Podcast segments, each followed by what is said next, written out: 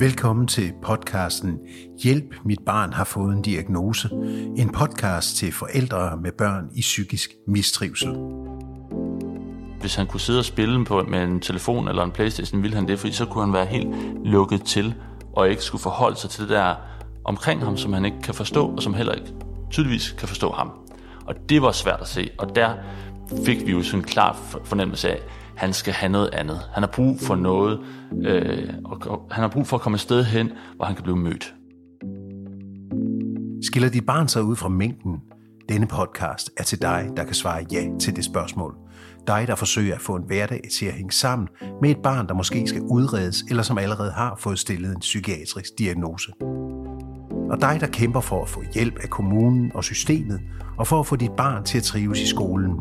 Og dig, der har nok at se til med at holde sammen på både dig selv, dit parforhold, og i det hele taget undgå, at livet ramler sammen omkring dig. I seks afsnit giver vi dig råd til, hvordan du kan løse de dilemmaer, du står med, og vi præsenterer dig for en række konkrete råd til de udfordringer, du skal håndtere, når du netop har et barn med en diagnose. Jeg hedder Palle Steffensen, jeg er journalist og vært på de seks programmer, og jeg har talt med eksperter og forældre, og i de kommende afsnit kommer I til at møde tre forældre, der alle selv har børn med psykiatriske diagnoser som autisme og ADHD. Vores gennemgående ekspert og vidensbank er Christoffer Mojel Jul. Christoffer har i løbet af de sidste 10 år hjulpet flere end 1000 børn og familier som direktør for en lang række danske dagbehandlingsskoler. Og senest har han stiftet fonden Drive, der arbejder for at hjælpe børn, forældre og professionelle med at skabe bedre trivsel og uddannelse for børn med særlige behov. Tredje afsnit har jeg kaldt Hvilken skole er bedst for mit barn?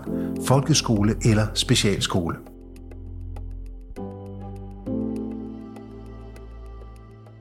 Kristoffer, i det her afsnit skal vi snakke om det dilemma, som mange forældre står i, når de kan mærke, at deres barn mistrives.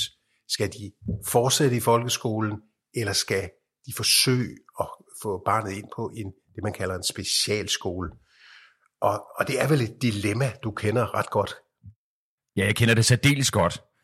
Mange forældre vil rigtig gerne folkeskolen, vil gerne klassen. Alt det, vi kender, det som barnet kender, det er trygt. Men når mistrivelsen stiger, så bliver man nødt til at tænke noget nyt. Og det kan være skræmmende. Lad os lige høre Nis, der er forældre til en dreng, hvordan han oplevede den der overgang. På et tidspunkt, så bliver vores søn mere og mere isoleret i folkeskolen. Han har en støttepædagog, og i stedet for at sidde inde i klassen sammen med de andre, så handler det i højere og højere grad om, at han sidder uden for klassen sammen med sin støttepædagog. Og han vil ikke lære. Han, vil ikke, øh, han bryder sig ikke om øh, krav og modtage undervisning, og de har ikke fundet en vej ind. Øhm, og, og, og, og, og det påvirker ham. Det bringer ham ud i mistrivsel. Han kan jo ikke se, han kan jo ikke forstå, hvad der sker.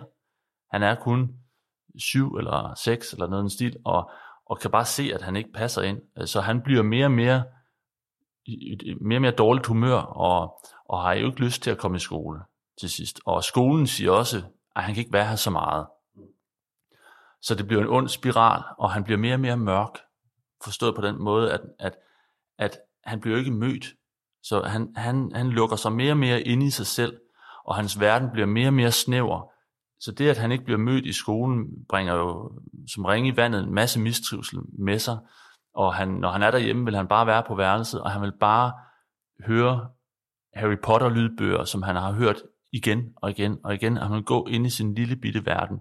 Øh, og, og, og helst også, hvis han kunne sidde og spille på, med en telefon eller en Playstation, ville han det, fordi så kunne han være helt lukket til, og ikke skulle forholde sig til det der omkring ham, som han ikke kan forstå, og som heller ikke tydeligvis kan forstå ham.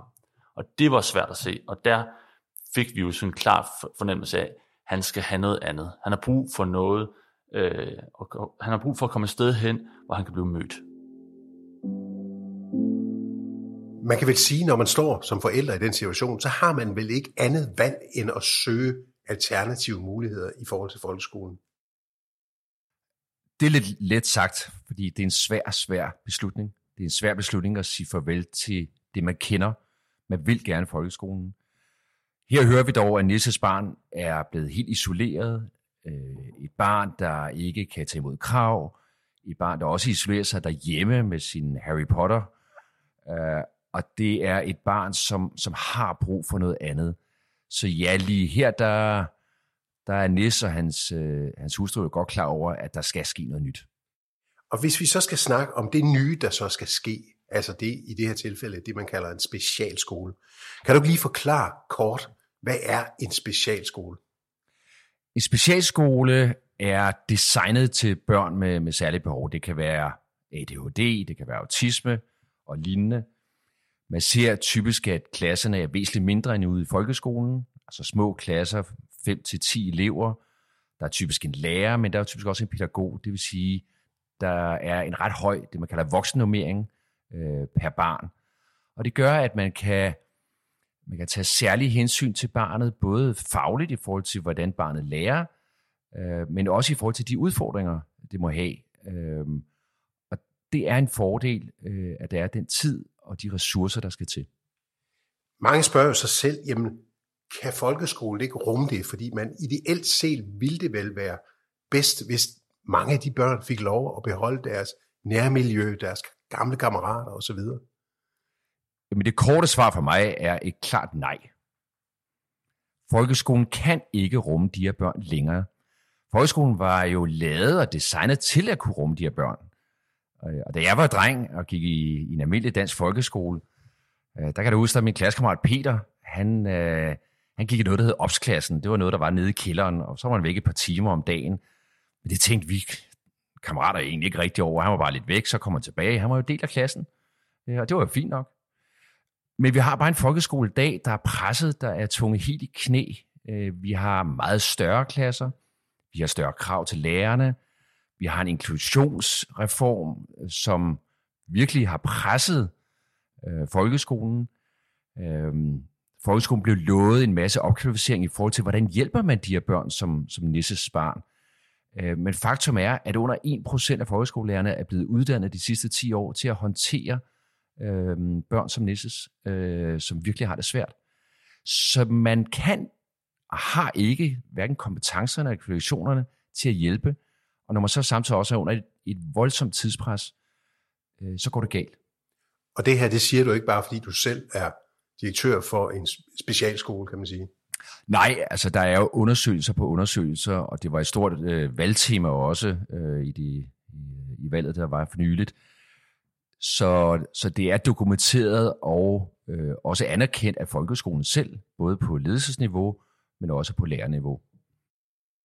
Lad os vende tilbage til den her svære overgang, de øh, børn, der mistrives, de har fra, eller hvad skal man sige, dilemmaer, som forældrene har i forhold til, om de skal vælge det ene eller det andet, om de skal give folkeskolen en chance. Lad os lige høre Morten, øh, hvordan han som forældre oplevede overgangen fra folkeskole til specialskole. Jamen, vi, øh, vi beslutter øh, henover op til sommerferien, efter sådan to år. Han, han har været på sin almindelige skole et par gange, men det er nærmest to år, han har været hjemme så beslutter vi i samarbejde med skolen, at han øh, ingen lektier behøver at lave. De forventer ikke at se ham på skolen, så der er, vi skal ikke stå op om morgenen og have ham ud af døren, eller prøve. Øhm, så vi beslutter ligesom bare, at, og så siger vi det til ham, og så får han sådan skuldrene ned, og så pludselig bliver han helt vildt ked af det. Og så siger så, så er der ikke noget, så er der ikke noget at stå op til, eller så er der ikke nogen, der, så hører jeg jo ikke til nogen steder. Der er ikke nogen, der vil have mig. Og det slog os bare rigtig, rigtig hårdt. Øhm, og der så går der, der går desværre rigtig lang tid, før man kan få sådan et skoletilbud, ikke? Øh, øh, et specialskoletilbud, som vi jo det, vi arbejder hen imod sammen med kommunen. Men da han så endelig får det, og vi, vi har været ude at se det, og det er, sådan, det er helt sådan lækkert, der går 21 elever på skolen, der sådan, så vi tænker, det, det her er virkelig noget, der, kan, der har overskud til at, at være der og, og se børn, der lige er lidt anderledes end, end alle mulige andre. Øh, men for os, der må jeg sige, det er faktisk noget af det første, hvor vi møder altså virkelig bare sådan får sådan en hjælp som, som forældre. Det var, at øh, de voksne der, de, de roste os for, I fik ham afsted i dag. Og det der med, det var, det var en succes, at vores barn kom afsted og var der i en time, eller var der en halv time, eller han kom helt derhen til skolen, og så kørte vi hjem igen. Det var for mig, for mig var det som udgangspunkt øh, en, en fuldstændig fiasko. Men de fik bare lært os, at nå nej, det var faktisk en kæmpe succes. Han kom jo faktisk afsted. Og det der med at vide ting, det tager bare rigtig lang tid. Det tager lang tid at lære at gå i skole igen. Det tager lang tid at lære. Og lige pludselig efter 3-4 måneder, øh, så var der en kontrovers i skolen, og det gik faktisk meget godt, men pludselig ville vores søn ikke afsted. Og så siger jeg til ham, prøv at høre, du skal jo huske alt det her. Alt, altså kommer han ud med, hvad det er, han var sur på en af de andre. Så siger, det skal du huske, det kan du sige til de voksne. Og så kigger han på mig og siger, ja, jeg skal lære, jeg skal simpelthen lære, at de voksne godt hører, hvad jeg siger. De lytter til mig. Mortens søn siger jo det der med, at da han så fortæller, at folkeskolen siger, nu behøver han ikke komme, han behøver, der er ingen krav og så videre. Og så siger han jo sådan nærmest, nu er der ingen, der vil mig mere. Og det er vel også den der med, at der skal vel være nogle krav i livet. Helt rigtigt krav, når man som forældre stiller krav til sine børn, det er også et udtryk for kærlighed. Det er et udtryk for, at man vil noget. Det er et udtryk for, at man, man tror på, at ens barn kan noget, som måske er svært. Så når man fjerner alle krav, så har det faktisk den, den omvendte virkning. Altså det er typisk meget velmenende, at man tænker, nu må vi hellere fjerne alle de her stressfaktorer for barnet. Men børn er ikke dumme. Når børn føler, at alle krav forsvinder, så tænker de, men så dur jeg jo ikke til noget. Og siger jo meget rigtigt, men så er der slet ikke noget at stå op til. Og jeg synes, det er helt hjerteskærende. Så ja, i korte perioder kan det være en god idé at fjerne nogle krav, så barnet lige kan få skuldrene lidt ned, men man skal passe på, at det ikke er over for lang tid. Og man kan jo så også sige, at det er jo ikke nødvendigvis folkeskolens skyld, og man kan ikke sige, at det, det falder vel ned mellem mange stole, det her. Fordi det er svært at få et sted, skolen er måske ikke, hvad skal man sige, gør måske ikke nok for at få ham tilbage, og som forælder står du midt i det her, du er måske på i overgang til en mulig specialskole til noget andet. Så det er jo et limbo. Man hører jo rigtig mange historier om de børn, der går hjemme i flere år. Man hører alt, alt for mange historier, og det er jo lige præcis det, der er problemet. Øh, vi står med rigtig mange forældre her i Danmark, som har meget svært ved at gennemskue processen. En ting er, det følelsesmæssigt er, er en voldsom fase, man er inde i, men det er også svært at finde ud af, hvordan man får hjælp. Og jeg mener jo, at skolen her svigter. Det kan jeg ikke sige tydeligt nok. Man kan ikke have børn, der går hjemme i to år, uden at der, der bliver taget, taget action. Der skal man altså have skolepsykologerne ind, man skal have PPR ind, man skal have myndighederne ind, for at lave nogle bedre øh, tilbud til eleven. Men hvis der er rigtig mange af det her, vi har en folkeskole, der har begrænsede ressourcer, så må man vel sige, man har vel også de øvrige elever i klassen at tage hensyn til. Det har man, men ifølge den danske lovgivning, så skal børn have undervisning. Det er et krav. Det er derfor, vi betaler vores skatter. Så man kan ikke bruge den undskyldning, at, at der er for travlt. Så er det skolelederens ansvar, og det er kommunens ansvar, at se, hvad vi så kan gøre.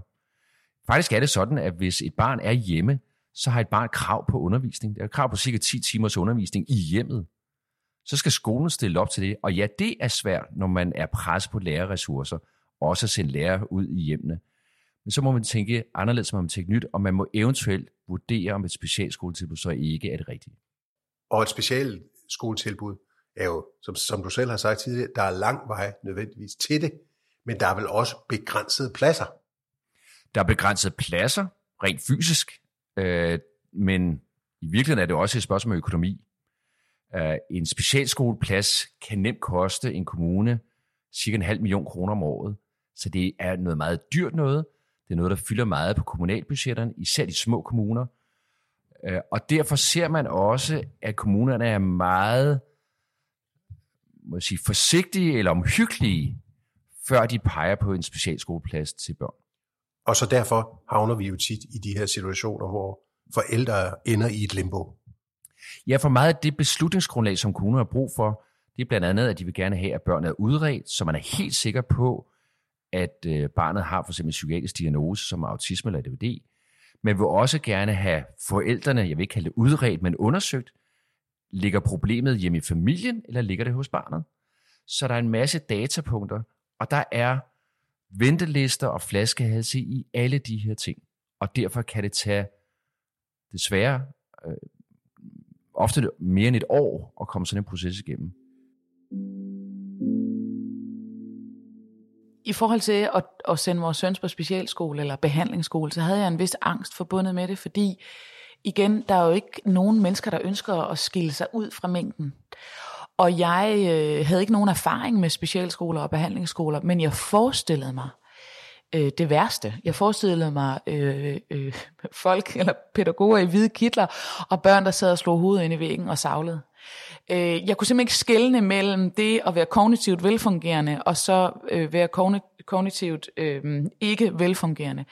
Øh, jeg troede, det var et stort mismask af, af, af børn, der havde behov for behandling. Og, og jeg vidste, at hvis jeg placerede min søn, som gik enormt meget op i sin, øh, sin, sin måde at være på i verden, altså han, meget, han går meget op i sit udseende, og hvordan, han, hvordan folk ser på ham. Hvis jeg placerede ham på en skole med børn, øh, der sad savlet og bankede hovedet ind i væggen, så ville jeg smadre ham. Jeg ville ødelægge ham for livet, fordi han kunne slet ikke identificere sig med det. Øh, så det var også en, en det, det var en da vi så endelig får at vide, at, vi, han, at han må komme på en behandlingsskole, øhm, så skulle vi jo så finde ud af, okay, hvad for en egner sig bedst til ham? Og det er der ingen andre end barnets mor og far, der kan vurdere. Der kan sidde nogle sagsbehandlere på kommunen, som kan sige, så har vi det her gruppetilbud ude i Ishøj, og det er super fint. Jamen det er meget godt alt sammen, men han passer ikke ind der. Nå, men så har vi det her gruppetilbud oppe i Helsingør, og det, jamen det er fint, der passer han heller ikke ind. Hvor svært er det at få en ordning i det nærmiljø, drengen bor i, når vi bor i sådan noget, som, altså sådan en stor kommune som Gentofte Kommune. Og det skal jeg lige til fortælle, det var svært. Men vi kæmpede, og for jeg vidste, at det var der, han skulle være, for han skulle være i nærheden af sine venner. Øhm, og så kom alle mine fordomme jo til skamme, fordi da jeg så endelig besøgte de her tre forskellige skoler, som jeg havde udset mig, så var det jo altså de hyggeligste rammer, man kan forestille sig. Øh, jeg fik sådan en flashback til, til um, da jeg selv var barn og, og på lejerskole, øh, og, og pædagoger i strikkede svætter, og de sidder med en guitar, og der dufter af hjemmebag, og det er de hyggeligste rammer, man kan forestille sig, min søn, som min søn øh, endte med at starte i. Og det var jo det, der skulle til. Det var jo hjemlige rammer, hvor, hvor man kunne være præcis den, man er, og, og, man, og samtidig også kunne på sigt spejle sig i de andre elever, som er der. Så det kræver, at, man, at den skole, man så øh, får tilbudt, at de børn, der går der, er nogenlunde øh, på samme funktionsniveau. Christoffer, Christina snakker meget om fordomme, man kan have i forhold til at få sit barn ind på en specialskole. Og det er vel også en klassiker.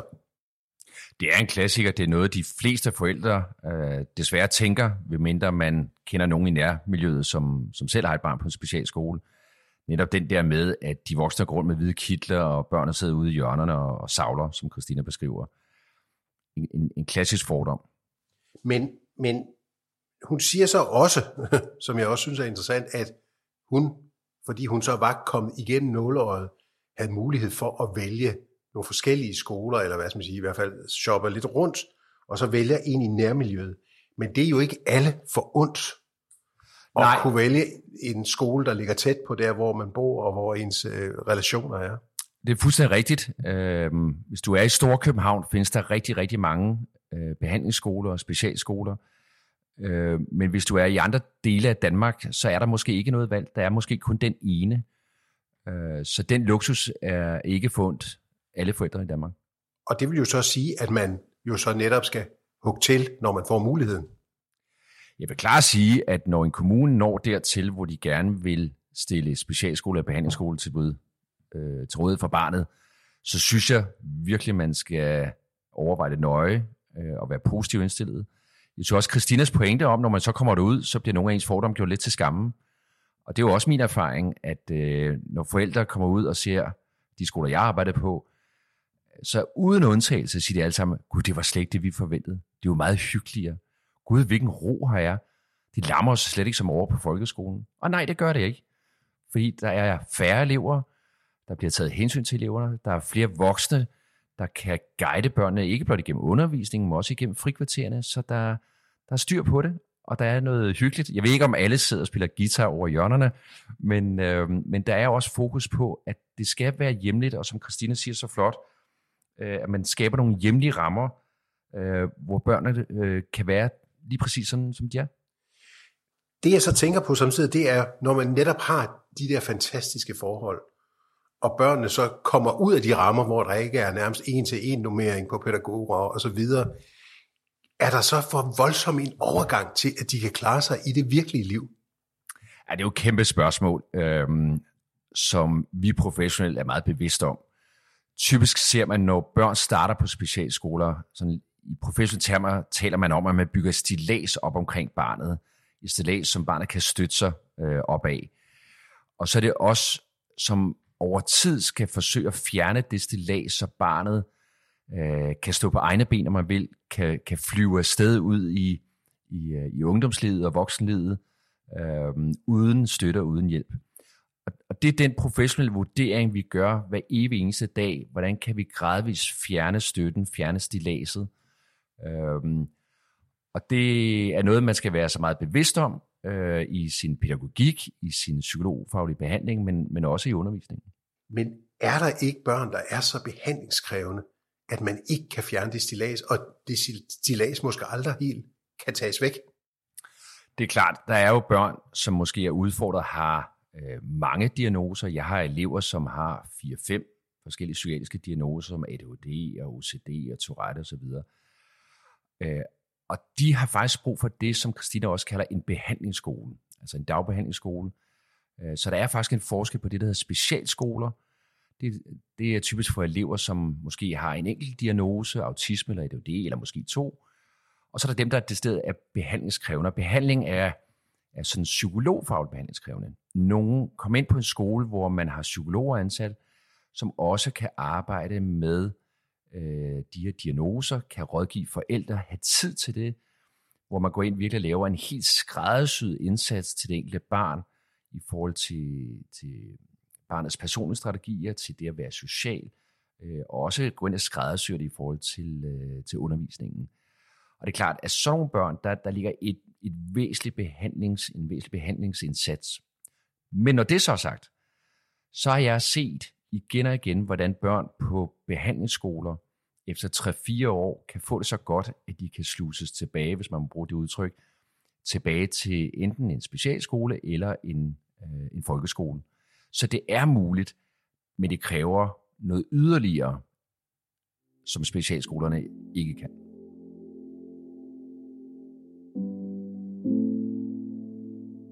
Nu har vi hørt tre forældre, der alle sammen har valgt specialskolen efter lange, seje kampe, kan man sige.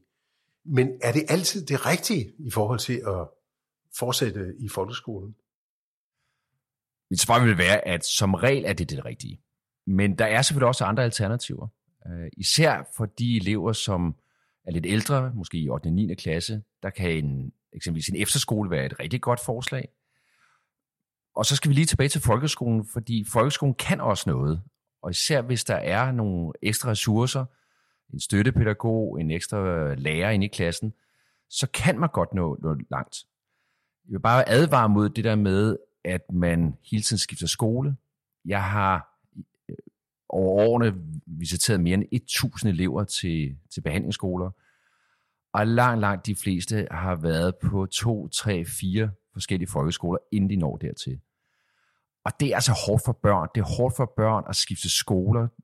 Det, det rammer deres selvværd. Det rammer også deres faglighed, fordi hver gang de skifter, så kommer de ind i en ny klasse med nye lærere, som lærer på en ny måde, med nye læringsmaterialer osv.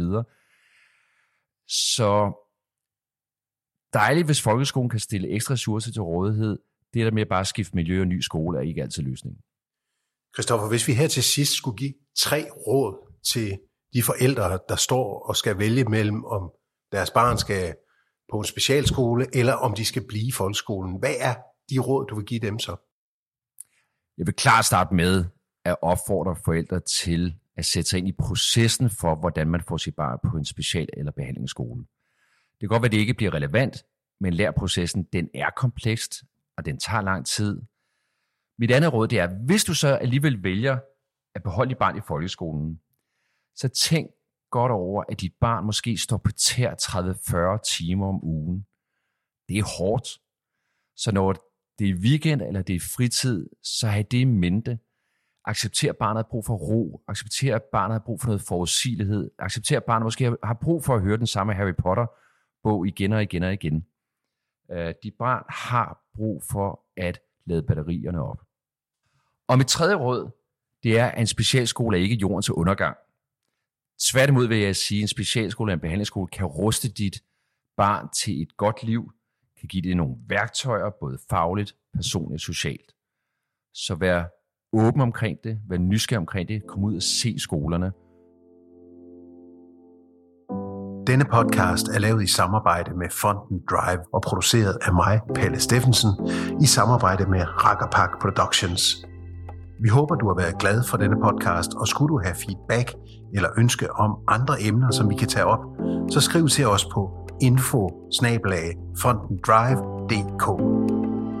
I næste afsnit taler vi om nogle af de bekymringer, man kan have i forhold til, hvordan fremtiden ser ud for dit barn.